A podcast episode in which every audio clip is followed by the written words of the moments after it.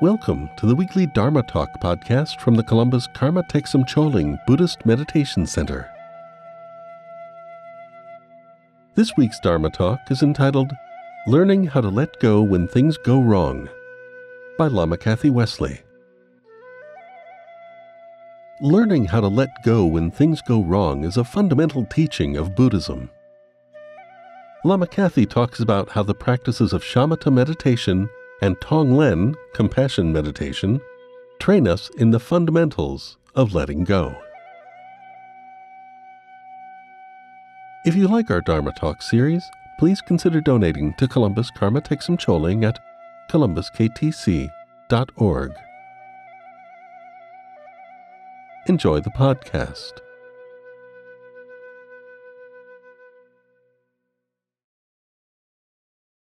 Uh, my name's uh, Kathy Wesley, and uh, I'm I'm your substitute teacher this morning. Um, we just were having some trouble uh, techno- with technological things. Uh, uh, the this Restream platform is new to us, and so we're learning how to use it, and that means that there will be glitches. So thanks to all of you who were watching anyhow, and really appreciate your your patience as we try to put a, a webcast together for this morning. Uh, I um, I'm thrilled to bits uh, to be able to talk to you this morning. And if you have any questions or things that your curiosity is um, is coming to, and uh, and you would like to ask questions this morning, I'm here for Q and A for the next. I don't know, maybe half hour or so. So um, you can put this in in the chat on Facebook or YouTube because I think we're broadcasting on both this morning. So um, I'm going to start with a short prayer. And uh, the prayer I'm going to be reciting is um, a prayer of taking refuge. And I'm going to recite it um, in uh, Tibetan. And uh, if you know it, you can join in. And if you're unfamiliar with it, you can join in in your heart and in your mind. And then I'll recite it a second time in English. O Sanje Chudan Sochi Chonamla Jang Chu Pardu Dani Kyap da Daji Jin Soji Pe Sunam Ki Drola Penshir Sanjay Druparsho Sanjay Chudan Sochi Chonam La Jang Chu Pardu Dani Kyap Suchi Daji Jin Soji Bei Sunam Ki Drola Penshir Sanjay Drupar In the Buddha, his teaching, and the order most excellent, I take refuge until enlightenment is reached. By the merit of generosity and other good deeds, may I attain Buddhahood for the sake of all suffering beings. Now I'll recite another short prayer. O Sawe Lama Rinpoche Dagi Chiwar Pede Den Kone Che Kusan Saldu So. Okay, thank you. Uh, I'm going to uh, continue um, uh, talking about the, the practice of bodhicitta because bodhicitta is our main training. And uh, our main training uh, is to um, change our mind through the practice of quiet sitting meditation, where we become aware of our mind. And uh, through the practice of quiet sitting meditation, we learn how to be with uh, our thoughts, how to be with our emotions in a different way, and how to engage with them in a different way. Uh, because right now we're used to engaging in everything as though it were um, eh, critically important and this leads us to a lot of suffering because when, as uh, Pema Chodron said, when we cling to things so tightly, it's when we begin to feel the pain. And uh, and this uh, fits with the Buddhist teaching on the Four Noble Truths. Suffering's part of life. Suffering has a cause, which is clinging and fixation, and suffering has a solution, which is um, to let go of uh, con- of clinging in any way that we can learn how. And so and so uh, the um, the fourth of the 37 practices speaks to this letting go. And it says, um, uh, old friends and relatives will separate. Possessions gained with effort will be left behind. Consciousness, the guest, will leave the guest house of the body. To let go of this life is the practice of a bodhisattva. Um, I'm I'm touched by what this means to me in this in this particular moment. Because we have lived in this life for so long and we have been so invested in what we call reality and the things that we want for ourselves and our family and our loved ones that it's really hard to imagine letting go of this life. And uh, but he's uh, pointing out in the very first two parts of this verse that old friends and relatives will separate possessions gained with effort will be left behind and what he's getting at is that this that this world we live in is a world of constant change. And as the world is constantly changing, then our ability to hold on uh, is uh, is changing, and our ability to hold on seems to slip away from us. And so, if we um, if we somehow are able to let go of our demand that the world be a certain way, and be able to go along with the flow of life a little bit better and maybe feel happiness in the moment of where we are and who we're with and uh, make the effort to see that things are changing and that we are changing and that uh, if we can somehow go with the uh, the movement of this world not meaning that we should not care about our value system. Of course, we have to maintain our value system. That's not what that's not what letting go is is about. We have to recognize that in this world, uh, we create our uh, our own happiness and suffering with our thoughts, feelings, and emotions, words, and actions. So, what he's getting at here is if we recognize that impermanence is part of our life, if we recognize that that impermanence is part of our life. Uh, and we um, work to have a happiness that's within us, a happiness that's based not on external circumstance, but a happiness that's based on what's happening within us. Um, I think that that is the um, uh, that is the path that will lead us to more happiness because when we insist on things going a certain way and that tightness is ruling our being, we, we feel uncomfortable. Our body feels tight, our mind feels tight. We feel um, upset uh, that things are not as we would like for them to be. But if we get the opportunity to take a breath, even just in our quiet sitting meditation, take a breath in, let a breath out, take a breath in, let a breath out. I mean, just that process, taking in a breath and letting out a breath. We don't take in that breath and just hold it. We have to let that breath out for the next one to happen. And so, in a way, when we're holding on, we have to let go of that thing we're holding on to in order to move on to the next thing. And so, um, it's hard to do for us because we're so invested in and and things going a certain way. But if we can let that breath out, take that breath in and let that breath out, I think we're going to be a little bit ahead of the game. And uh, in the in the practice of bodhicitta meditation, what what do we uh, visualize in bodhicitta meditation? But goodness and love going out from us on the out breath, and removing the suffering of the world on the in breath. So being able to um, being able to um, take that uh, breath in and know that that suffering that touches us is universal. It's our suffering. It's everyone's suffering.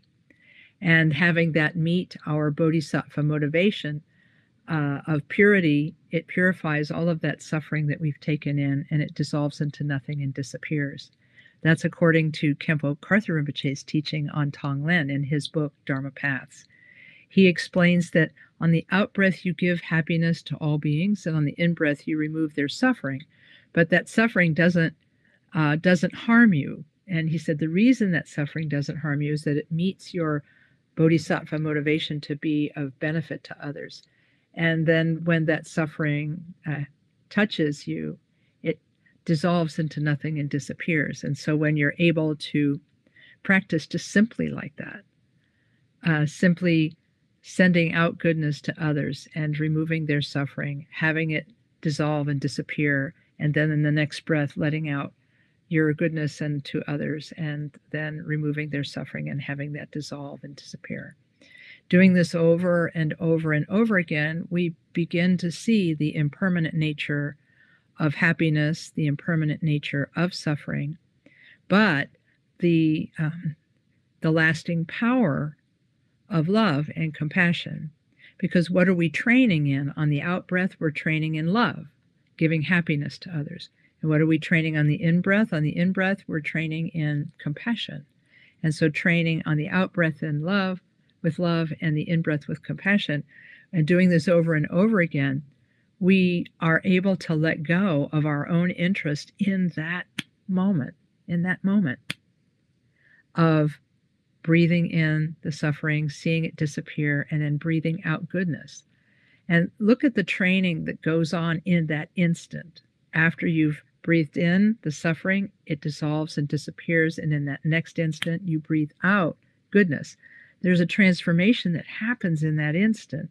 And that transformation is a form, a very powerful form of letting go. So, um, anyway, that's um, that's something I wanted to share uh, because I know that um, that in the midst of uh, trying to learn all of these new uh, uh, computer systems and trying to learn all of these new live streaming and uh, technologies, that we feel some frustration and we feel we wish that the world was uh, sort of different than it is and that all of our machines would be as efficient as we'd like for them to be.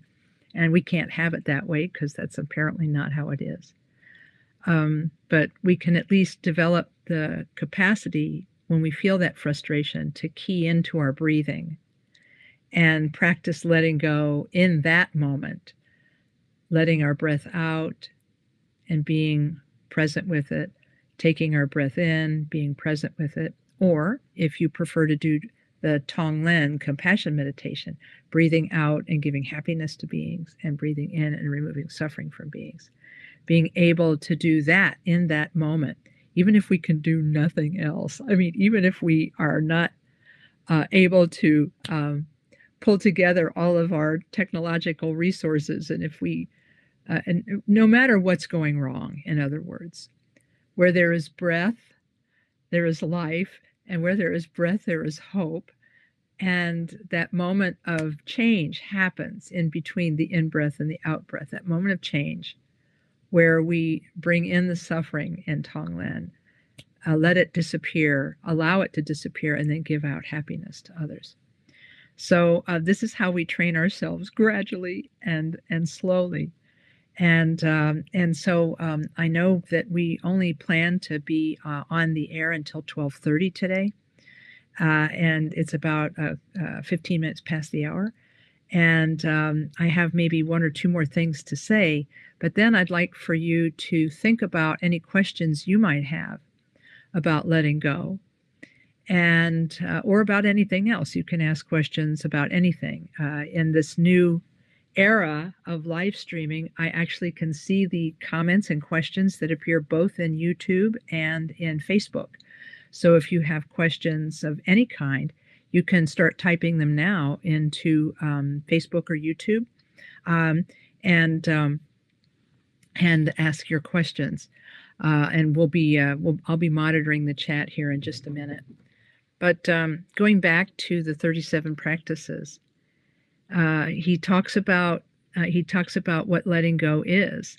Old friends and relatives will separate, meaning that um, we uh, we are always in a situation of change. Possessions gained with effort will be left behind. He's talking about the moment of death here. And we're maybe not quite ready to talk about that moment in our lives or to even think about that moment in our lives. But every loss and every change and every reversal of fortune that happens to us every uh, one of these reversals of fortune that happens to us is, I guess you could say, a small experience of death and impermanence. And if we can adjust to this moment to moment, uh, breathing and accepting, then we'll be able to work with even the greatest losses. Um, it will take time. No loss is dealt with in an instant, but it can be dealt with a moment by moment by moment uh, in this way through meditation. So um, I'm hoping that this will help with the um, uh, with the understanding of verse four of the 37 actions of a bodhisattva. And uh, now that you've inspired me um, um, a little bit from now and a little while from now, I'll try to put together a, um, uh, a, a, video for the 37 actions of a bodhisattva group on uh, on Facebook because uh, I think it's really really amazing. Just the idea of letting go and what that means. So thanks thanks for that. I don't see any questions in the chat, uh, but um, we'll wait a second and see if any appear. Okay, yeah. Uh, the question is uh, Could I tell a story about a time that I may have seen Khenpo Karthar Rinpoche react to a big change in the moment? Uh, yes. Um, uh, yes. So, um, what I'm thinking, uh, I, am thinking of a couple of um, a couple of things in my mind. Um, I remember that one of Khenpo Rinpoche's um, translators, uh, Burkhar, once told me that uh, Khenpo Rinpoche viewed uh, us and the world as a sacred place. He saw, even though we all have our faults and failings, he saw us as Buddhas and Bodhisattvas. He said he was so, Khenpo Rinpoche was so devoted to his practice. He said that he would either be uh, visualizing himself as um, as uh, Tara, for example, and uh, and the beings that he was interacting with as Buddhas and Bodhisattvas, or he would be thinking on a more relative plane of existence and thinking about strategically how do I reach this person and how do I reach that person. So uh, and so often um, he he would exemplify this this sort of uh, serenity, or what we in America might call grace under pressure. And uh, I remember one time um, he um, he saw me in the yard at the um, at the three year retreat center, and I was uh, and there were workers coming in and out of the yard, and it was our vow not to be seen by outside people. So one of the vows of the three year retreat is not to be seen by anyone outside of the retreat fence and um, and what happened in that moment was that he saw that I was doing a circumambulation of the retreat house as exercise and as devotion. He saw that, but he also saw that a worker was around the corner and I didn't see the worker.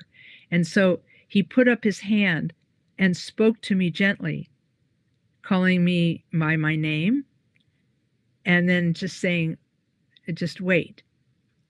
And what I liked about that was that this was an illustration for me of what Ngodup said, which is that he was always thinking, how can I interact with someone in the best way? And uh, and so because he was in a place where he had practiced what's called the the Vajrayana principle called sacred outlook, where you key into and think about your own Buddha nature through the mechanism of visualizing yourself as a Buddha or a Bodhisattva, and then visualizing other beings as Buddhas and Bodhisattvas and interacting with them as though they already were Buddhas and Bodhisattvas. Now, you and I can't imagine doing that, but this was his this was his every moment to moment practice. And so he would do that, you know, he would do that and uh, and so he was very kind to me and gentle with me. He could have been he could have been punitive or he could have shamed me for not paying better attention. But instead of doing that, he he keyed into his compassion and just asked me like a parent waiting, asking a child to wait. He did that. So that's one example, and I have another one. Uh, uh, I was a member of the uh, KTD Board of Trustees for about uh, seven years. And we didn't always, the trustees didn't always see eye to eye on things. And uh, and one time there was a sharp disagreement, and he was sitting at the table, and he was just very placid and serene. He waited for everybody to say their piece. And after and just I mean he he didn't show a bit of emotion on his face. You know how it is when you're in a meeting and somebody's disagreeing with you and you'll you'll go tut tut or you'll roll your eyes or show some kind of displeasure. He didn't do any of that. He was just very, very calm. I always thought of him in this type of situation as being like a mountain, you know, he's just he's just there. And then when everybody had said their piece, he spoke gently and kindly and uh, always was able to take a view that was at neither extreme, but finding a way in the middle uh, to handle the disagreement in a way that um, made both people feel heard and also made both, both people feel valued, and yet also demonstrating the power of having um, inner serenity in a moment of difficulty. And I think that he cultivated that inner serenity by just being present with his breath and his mind. And for so many years, cultivating that sacred outlook that um, all beings uh, have Buddha nature. So uh, I don't know. But that's, that's, those are a couple of things that I remember about Rinpoche. Uh, he really was quite amazing. And there's just, I think about it every day because uh, since he's passed away, we miss him so much. And um, and what I really really miss is the fact that he knew everything, always, always, uh, all the time. Um, so that was kind of amazing. So, are there any other questions?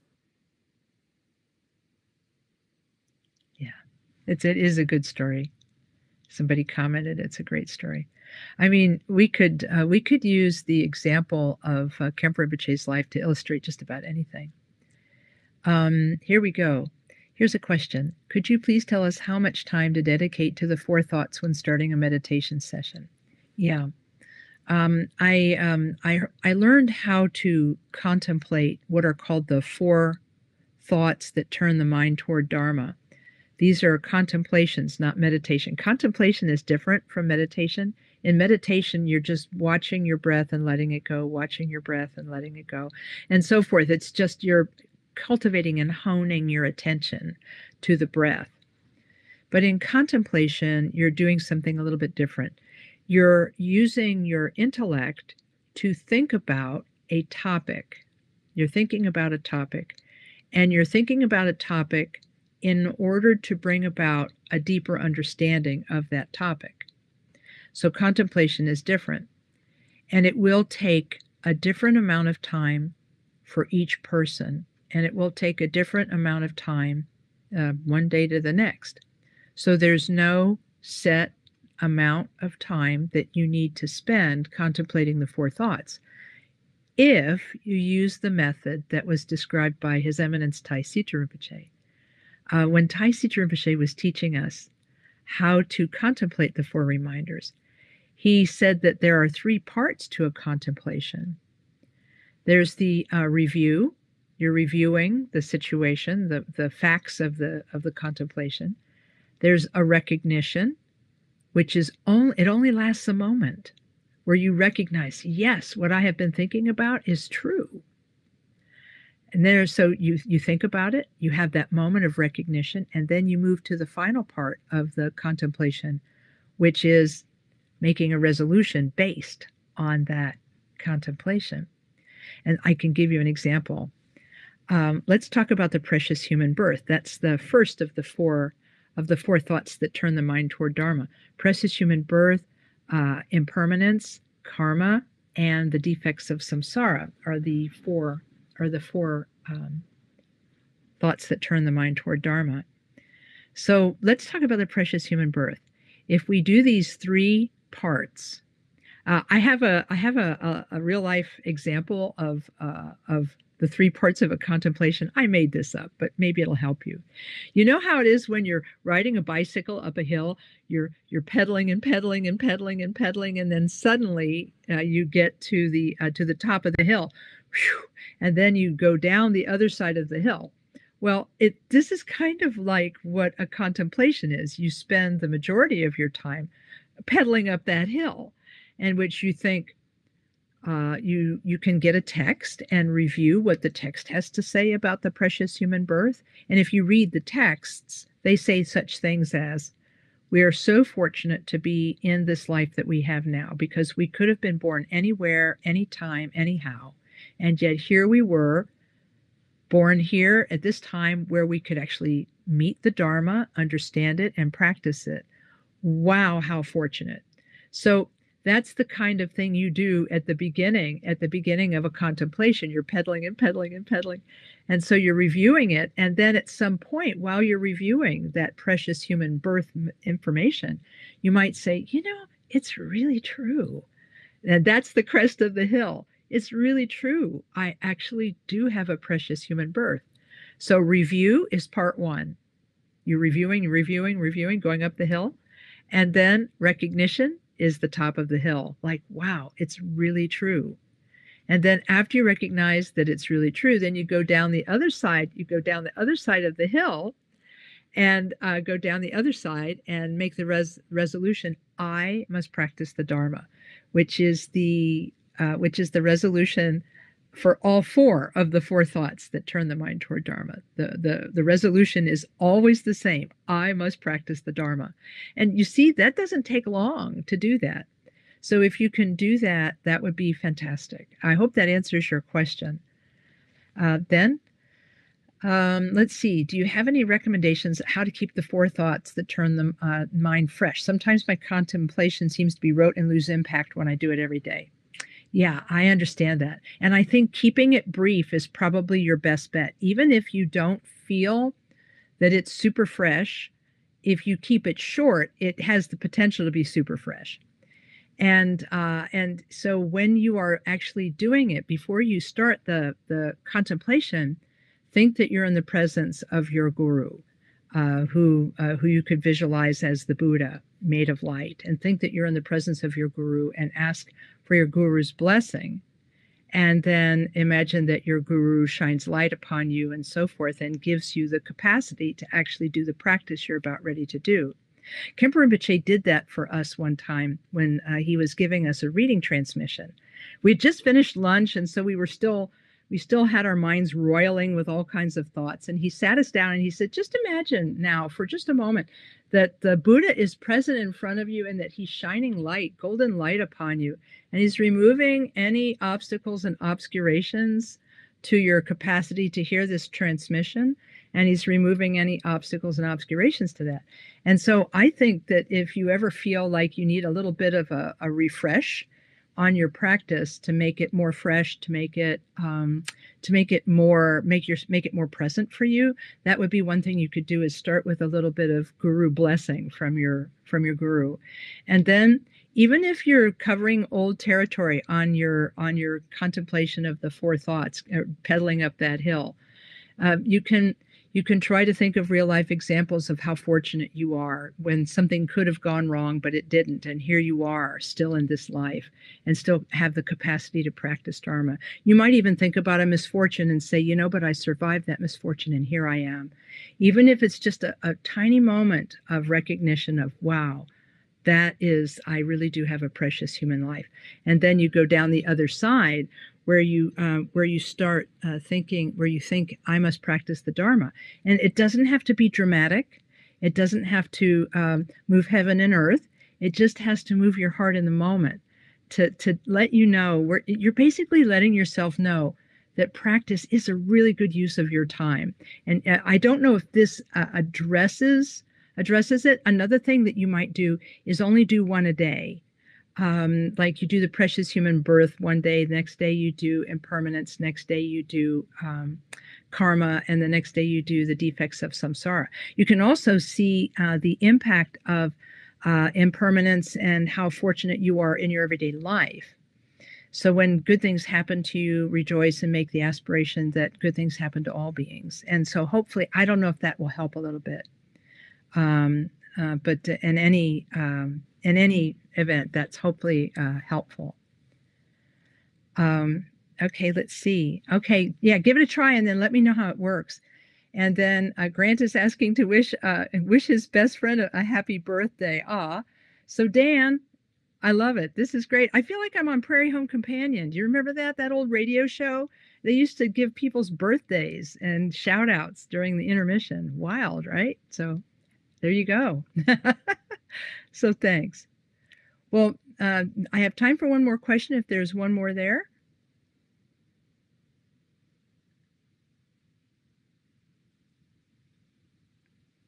Okay, not seeing. So um, we'll sit quietly for just a moment and uh, mentally uh, dedicate the goodness of our session today uh, to all sentient beings and to um, the freedom from obstacle uh, for all beings, and that all beings have the capacity to practice. And I want to thank all of you for being here and for your patience as we work through the glitches in this broadcast. Um, so, thank you very much. We dedicate this merit to all suffering beings, and with our mind, we share this goodness with all beings.